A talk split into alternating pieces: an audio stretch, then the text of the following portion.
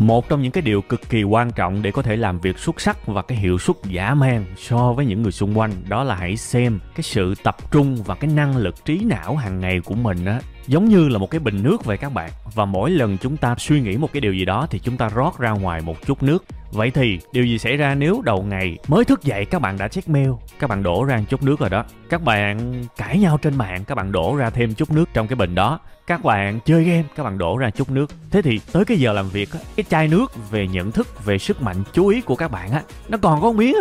và tôi cam đoan luôn những người như vậy không bao giờ hoàn thành được xuất sắc một công việc gì cả muốn làm việc xuất sắc bạn phải bảo vệ sự chú ý bảo vệ cái năng lực suy nghĩ của các bạn hãy dành nó cho những thứ đáng được quan tâm và đáng được suy nghĩ cái điều này rất then chốt nha